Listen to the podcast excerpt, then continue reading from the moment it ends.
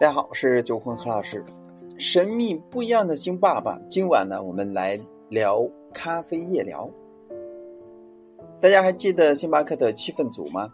去年十二月，一网友脑洞大开，在朋友圈呢发布了一直没有太弄明白，就是坐在星巴克里边拿着笔记本电脑的那群人到底是什么职业。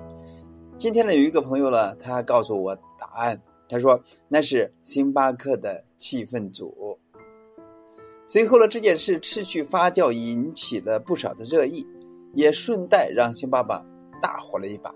而星爸爸当时呢大火的主要原因呢，可以归结为几点：一，一改过去高高在上的属性，就是在今晚，星爸爸又突然改变自己高冷的形象了。十月十九日。星巴克在其官方的微博发布了消息称，星巴克做节目了，咖啡夜聊首秀。目前该话题呢已经产生了一千九百五十三点一万阅读量，并引发了一千零二十一条讨论量。都说星巴克呢很少主动投放商业广告，而品牌推广也不依赖于广告。但是星巴克却是营销的标杆，也是最会做互联网生意的咖啡连锁品牌。不过，星巴克的成功呢是有原因的。这几年来，咖啡行业巨头星巴克与消费者的距离呢似乎呢越来越近了。原因之一呢是星巴克克很擅长撩年轻人，获得年轻人的芳心。从而引起媒体与用户的眼球，每每一有什么小动作，都能够引起媒体大肆的报道，使传播实现事半功倍的效果。比如星巴克中大杯的杯型，提起了星巴克的杯型，无人不知罗永浩老师的自扇巴掌的电影片段。而星巴克常见的杯型呢，为什么是中杯、大杯、超大杯，没有小杯？至今仍然是很多用户关注的点。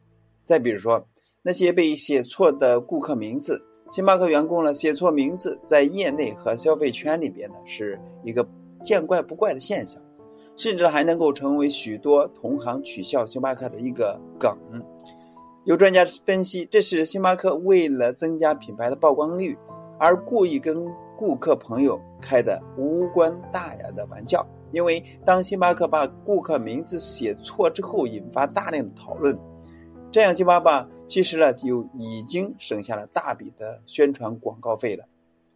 再再比如，星巴克通过各种各样的营销活动与消费者拉近了距离，而星巴克每次推出活动时候呢，人气都极度高，简简单单推出一项。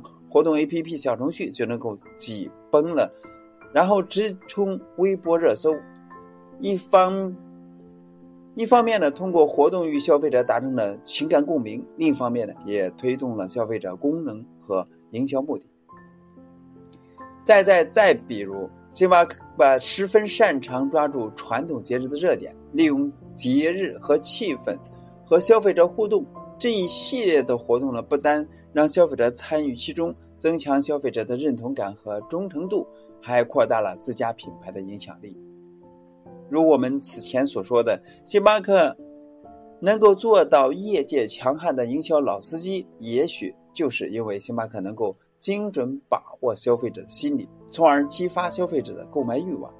论营销策略，星巴克第二的话，那真的没有人称。第一了，所以通过以上金爸、金爸爸他的一些营销手段呢，作为同行业，不管是做主体咖啡馆，或者说是连锁品牌的咖啡店，那么作为营销方面的，也可以作为借鉴。希望呢给大家有所启发。今天呢就到这里，咱们下次再见。